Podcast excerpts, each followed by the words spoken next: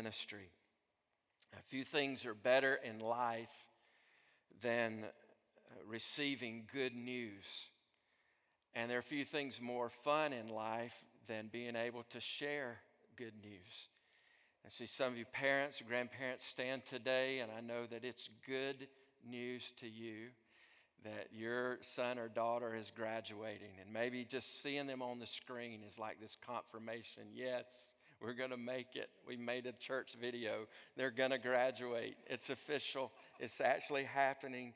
It's good news. Uh, a text, a phone call, an email, a letter, a word of conversation that has good news in it can change our day, can change a week. And reality is, it can change eternity. My sister, my brother, myself, we're in a group text, and we've texted a lot over the last few weeks and caring for my dad and my mom. And early one day last week, I was there with my dad, and I, I sent this note to my brother and sister by text Peaceful night here. All vitals very normal at 7 a.m. Looking forward to a good Wednesday. Y'all have a blessed day. My brother responded in just a few minutes with a very simple phrase Good news. Thank you. Good news. Thank you. Over the next few minutes, I want to share a message with you that I would call Good News about the Good News. Good news about the good news. We're in 1 John chapter 1 today. If you're paying really close attention, if you're a code solver, you know that we started a couple of weeks ago in 1 Peter chapter 1, and then Vic last week took us to 2 Peter chapter 1, and today we're in 1 John chapter 1, and we're talking about wholehearted living. And there's some things that compel us to live wholeheartedly that we receive when we're born again. We get a living hope. We get a lasting inheritance. We get a ready salvation. And last week in 2 Peter chapter 1, Pastor Vic reminded us that uh, we're able to live a wholehearted life for Christ because God works for us and God works in us and God works with us and God works through us. And that God work allows us to live wholeheartedly for Him. Today, I want to continue in this series of wholehearted living and talk to you about what we have to say as wholehearted followers of Christ. As wholehearted followers of Christ, we have something good to say. If I could put the sermon in a sentence, it would be that. It would be this statement Every wholehearted follower of Jesus has something good to say every day. You're thinking, I don't know what to talk about. Well, we've got something good to say.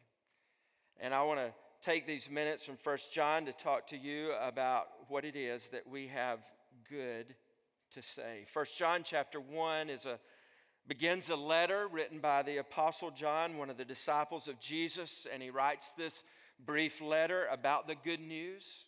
He writes a letter of assurance. He, he writes a letter to help us know that we have eternal life.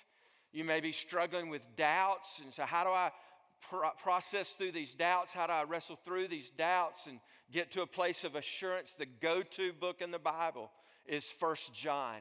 And He writes there, this is how you can know you have eternal life.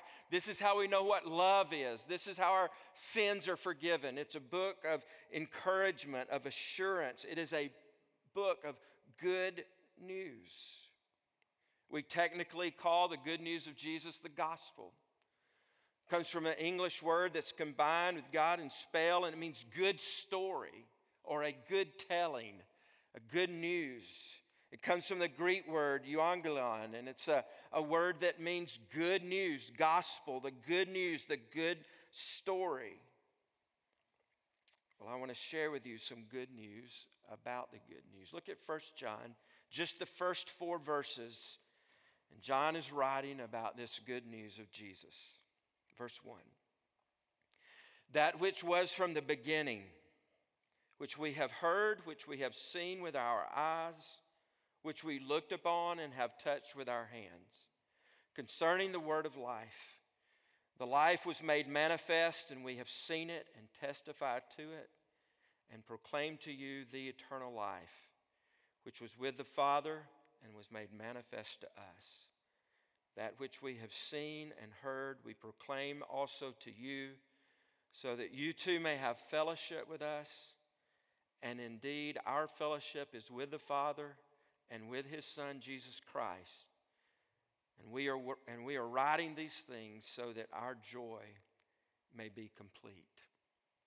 Let me share with you four good news facts about the good news.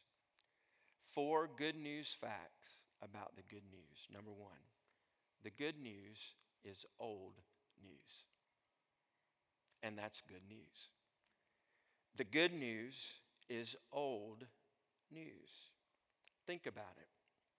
What could possibly be good about news that's old news?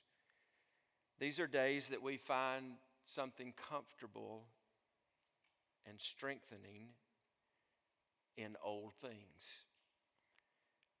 In fact, there seems to be a revival of things that are old being really valued. In recent years, you've seen toys that are released and sold, and first thing you think when you see it is like, wait, I had one of those when I was a kid. And it's popular again. There's something that's drawn it back into circulation. There's something strengthening, there's something stabilizing about old things. There's, uh, there's something strengthening and stabling about being around old people met, uh, talked with a couple uh, last week that had moved away from Watkinsville and they had been looking for a new church and a new community. And they said, We've attended this one church for six weeks and, and we liked the church, but we started trying another place. And I said, Why? What was the reason? I said, Well, that church, everybody in that church was our age, and we wanted to go somewhere where there also was some people that were a little older than us so that we could be around them and learn from them and be exposed to them. And I thought that's an example of, of how even older people can be good things. If we, we value old cars, uh, we value we value old wood. If you got a barn right now you would sell for somebody to build their house with, you're sitting on a gold mine.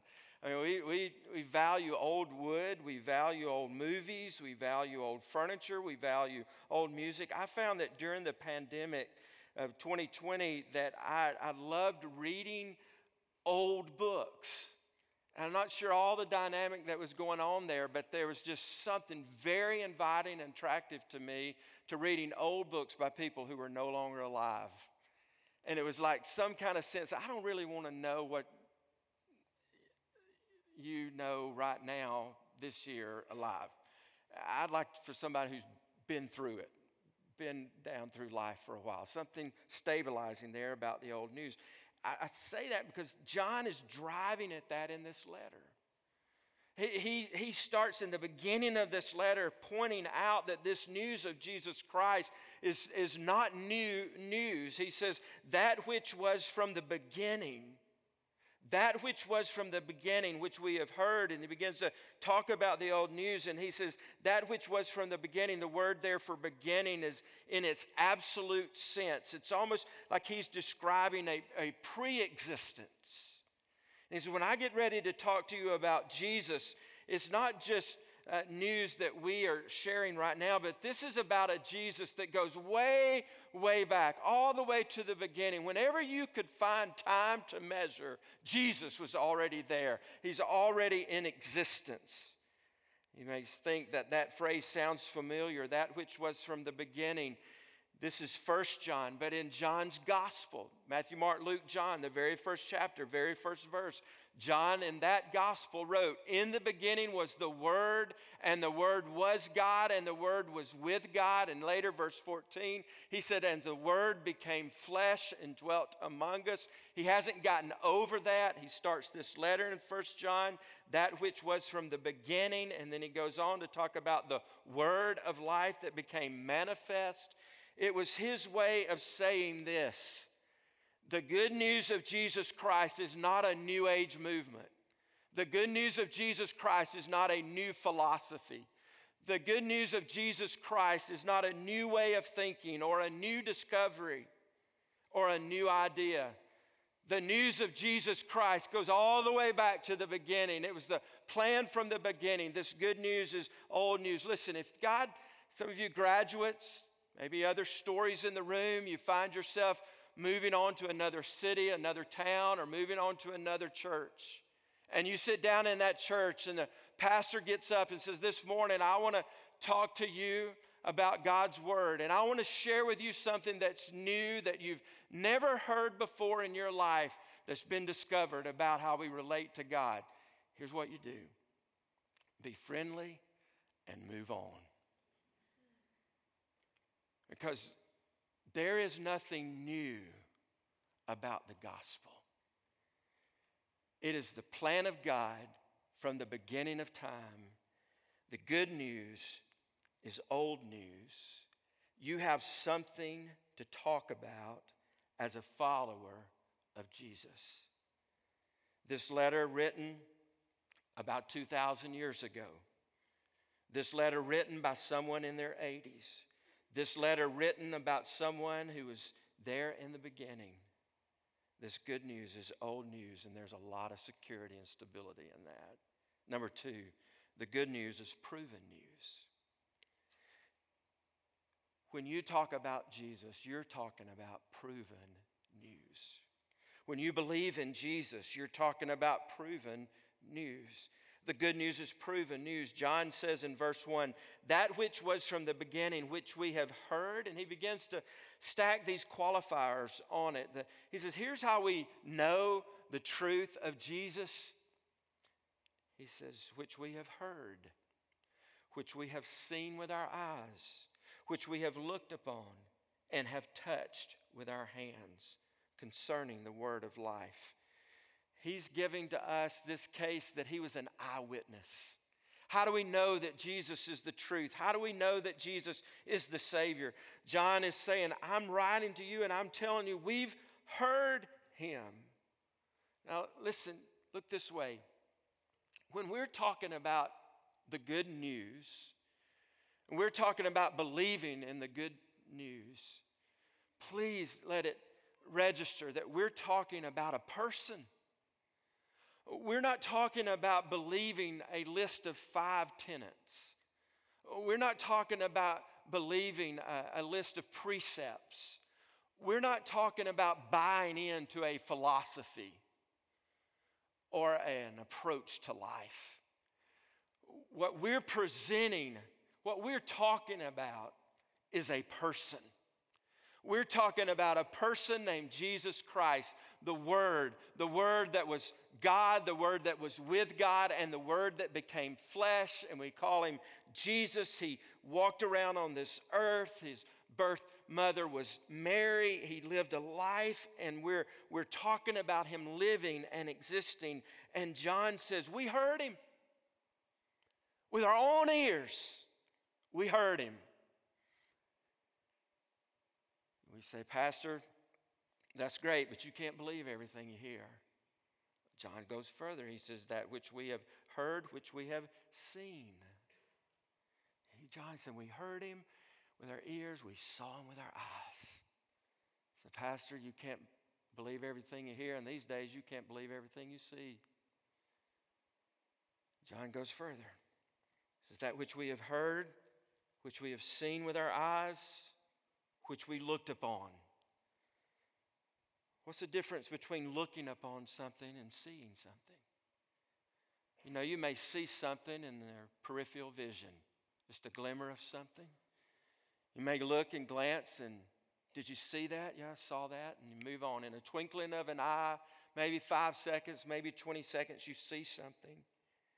But to look upon something means to spend some time with it. It means to observe to contemplate, to consider, to take your eyes and take your mind and look upon something and come away with some kind of understanding or remembrance.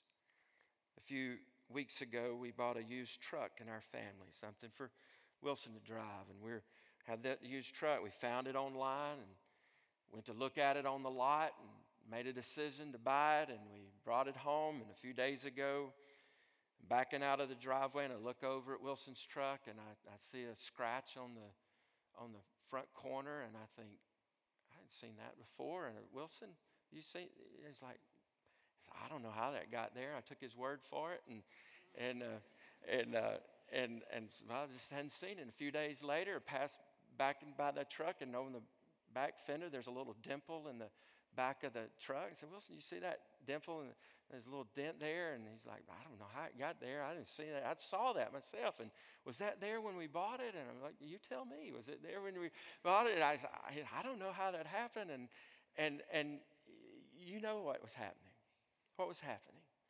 We saw that truck just like you've seen a truck. But over time, you, you look at it and you walk by it and you think, I didn't see that when we bought it. And, and, but over time, you realize there were a lot of blemishes there. There were a lot of little nicks and things that were there all along. But over time, having looked upon it and studied it, you begin to notice. Here's what John's saying John said, Yeah, I saw Jesus and I heard Jesus, but there's more. I looked upon Jesus. And over time, having spent time with him, there's not a dent in him. There's not a ripple in him. There's not a blemish in him. We, we, we heard him with our ears, we saw him with our eyes, and we have looked upon him. One commentator said it's the picture of a continued, calm contemplation of an object. If that's not enough, John goes further. He says, which we have heard, which we have seen with our eyes, which we looked upon and have touched with our hands. And he's using every sense here. He, he says, We heard him, we saw him, we, we, we, looked upon him, and we even took our hands and we, we touched him. I shook his hand, I, I, I hugged him, I, I, I, bumped up against him, I, I put my hand on his shoulder. He, he said, we, we touched him. And it's like the, you, you just feel this belief coming on where he's saying, I was an eyewitness. I saw him.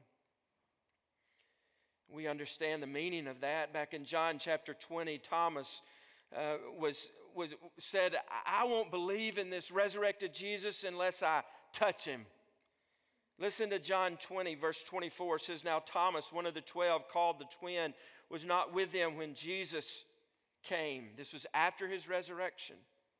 So the other disciples told him, We have seen the Lord. But he said to them, Unless I see in his hands the mark of the nails, and place my finger into the mark of the nails, and place my hand into his side, I will never believe.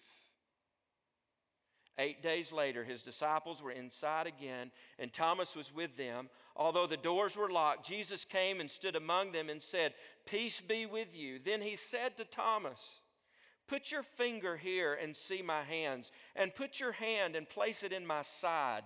Do not disbelieve, but believe.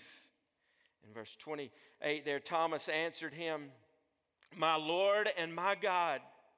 And Jesus said to him, have you believed because you have seen me? Blessed are those who have not seen and yet have believed. Who is Jesus talking about in that last phrase? You. He's talking about you. He's talking about me. He said, Yes, in history, in time, when this person, Jesus, takes on flesh, is alive, crucified, buried, and risen, some people are going to see him. And Thomas, you just saw me and you believe. But I want to tell you about a bunch of people that's going to come later that are going to be blessed because they're going to be blessed on your eyewitness account, even though they have never seen him. Friends, the good news is proven news. You have something to talk about. You have someone to talk about. He has been heard, he has been seen, he has been looked upon, he has been touched with bare hands, he is alive. Talk about him. Number three, the good news is old news, the good news is proven news, the good news is Stay with me. The good news is new news. The good news is new news. Wait, Pastor, you just said it's old news. The truth of the gospel is old. It goes back to the beginning, pre existed God's plan of salvation. Jesus, the truth, was the Word, was with God. Yes, it's old. But to many, to many, the good news is new news. For some of you in this room this morning, I really believe this is going to happen. You've been in church all your life, maybe in another town or another city, or maybe in this church, and you would sit here today and say, I don't know the good news. But when you hear right now that Jesus Christ died for you, paid for your sin on the cross, if you'd turn and trust Him with your life, He would save you and forgive you forever, and heaven would be your home when you die. You would say, It's like new news. I never knew that He did it for me. I thought He did it for somebody else but I didn't know He did it for me. And that's good news for you because today, for the first time, you're calling on Jesus Christ to save you, and He will answer. But listen, it's also literally new news for people all over the world.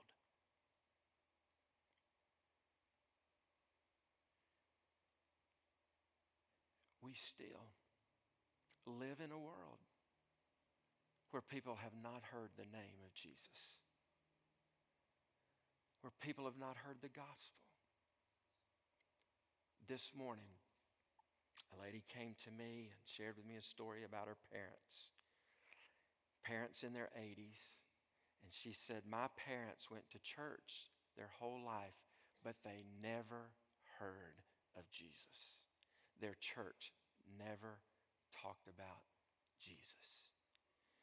Friends, there are there are at least 2600 people groups in our world today numbering into the millions upon millions of people that not 1% know Jesus estimates are that less than 0.1% have any knowledge of Jesus Christ. It's new news. Listen, like the, like the rich young ruler that came to Jesus and said, What must I do to have eternal life? When you share with someone that new news, you know what it is? It's good news. It's good news. And even when it's new, it's good news. And what we have in the gospel is new news for people. We have something to talk about. Somebody told you about him. A wholehearted follower of Jesus Christ. Number four, here's a, here's a good news fact. Fourth and last one the good news is effective news. The good news is effective news. In verse 3, John says, That which we have seen, which we have heard, we proclaim also to you so that you too may have fellowship with us. We're telling you about the good news so that you too, so that you also, so some more people can have fellowship with us and with God. He's saying by hearing the good news and believing the good news, it's effective, it's powerful, it deals with what it takes to reconcile you to God, to be in fellowship with Him. This is where the bad news of the good news comes in. The good news Jesus died on a cross, his blood was enough to pay for sin, he was buried, and he rose again. That's the gospel. That's the good news. Where's the bad news? The bad news is, is that I've sinned. The bad news is, is that you've sinned. Romans 3:23 all have sinned and fallen short of the glory of God. Romans 6:23, the wages of sin is death, but the gift of God is eternal life. That's the bad news. You cannot have fellowship with God because of your sin. Just because you have breath in your body does not mean that you have a relationship with God. You're separated from God, and what separated you from God is the sin in your life. That's the bad news, but there's worse news. Pastor, there's worse news than that? Yes. What's worse news is, is that you can't do anything about it. I can't do anything about it. There are some clothes at our house that have stains in, and we try everything, and there's nothing that we can do to get those stains out of those clothes. There's some relationships that you're in that you tried everything to restore that relationship, and you can't find anything that will restore that relationship. And so ultimately, we are out of fellowship with God because of our sin, and there's nothing that we can do to reconcile ourselves to God. Say, then what can we do? Where do we turn? Look at 1 John again, verse 7. Go down a few verses. 1 John chapter 1 verse 7 but if we walk in the light as he is in the light we have fellowship with one another and here it is the blood of Jesus, his son, cleanses us from all sin. When you turn from trusting in yourself, when you turn from trying to earn it, when you turn from just trying to be a good person, when you turn from a, some other philosophy, some other New Age thought, you turn to Jesus Christ, the person who died on the cross and paid for your sin with his blood. The promise from God's word is is that He takes all the sin away. That stain of sin that you could do nothing about. Jesus said, My blood washes it away. What can wash away my sin? Answer. What can make me whole again? Answer. But the blood of Jesus.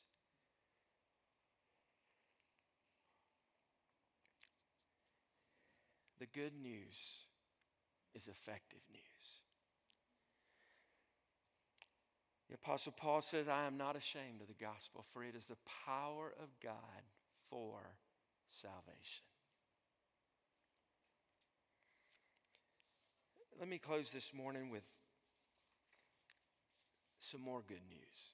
Just practical good news about the good news. You know, think about the good news. A friend of ours in Houston, Texas, last Sunday invited people in his church to come forward to be baptized, to profess their faith in Jesus Christ publicly, come and be baptized. Not to save them, but to publicly profess their faith in Jesus for the first time. And last Sunday, by the end of the time, more than 100 people had been baptized in that service. That's good news about the good news. Our friends at Long Hollow Baptist in Hendersonville, Tennessee, you know that story from our friend years ago, pastor there, David Landrith, now pastor by Robby Gallaty since January 1. Over the last four months, they have baptized just over a thousand people publicly professing their faith in Jesus Christ. You know, I heard just two weeks ago from a pastor in California that during 2020, when all the church buildings were closed, that their church baptized over 6,000 people in California. He himself, with the buildings closed, baptized a thousand people himself as pastor of that church. That's good news about the good news. Let me tell you, 20 of our teenagers two weeks ago went to South Florida and shared the gospel all week long, and 15 people prayed to receive Christ with the witness of those teenagers. I got a text this week from Ellie Schufert and a picture of a girl on the campus at the University of Florida. And she said, Pastor Carlos, I want you to see a picture. And she told me the girl's name. And she says, I've been meeting with this girl all this semester and praying with her and talking to her. And I wanted you to know she just prayed to receive Jesus Christ as her Lord and Savior. That's good news. That's good news.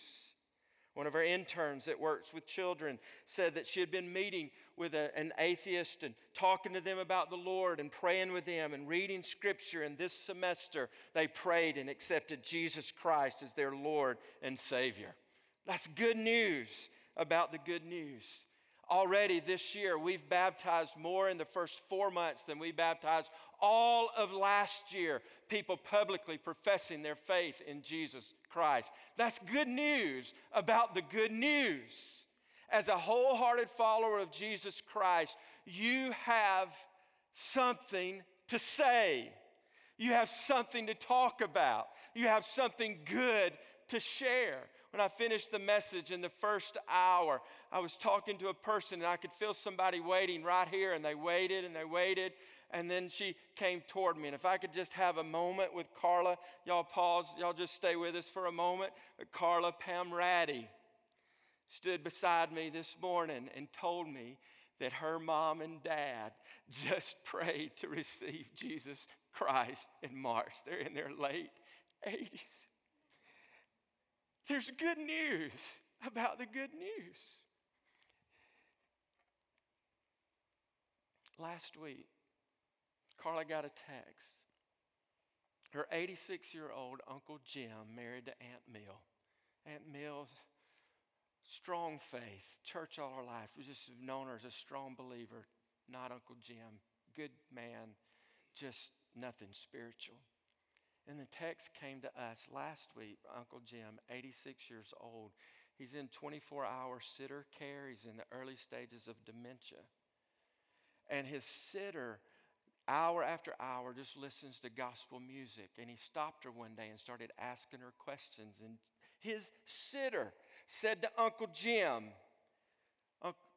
Jim, do you, do you need to be saved? And Jim said, Yes, I do. And Carla's uncle Jim last week prayed and accepted Jesus Christ as his Lord and Savior at 86. Come on, Baptists. Y'all get excited. Listen, there's good news about the good news. And I want to ask you this as our band comes and we close this morning, we're, we're going to sing about uh, this hope we have in Jesus, this good news of Jesus, what he's done in our life and how he's changed our life. And, and just one more question, one more question. Who, who is God asking you to talk to about this good news?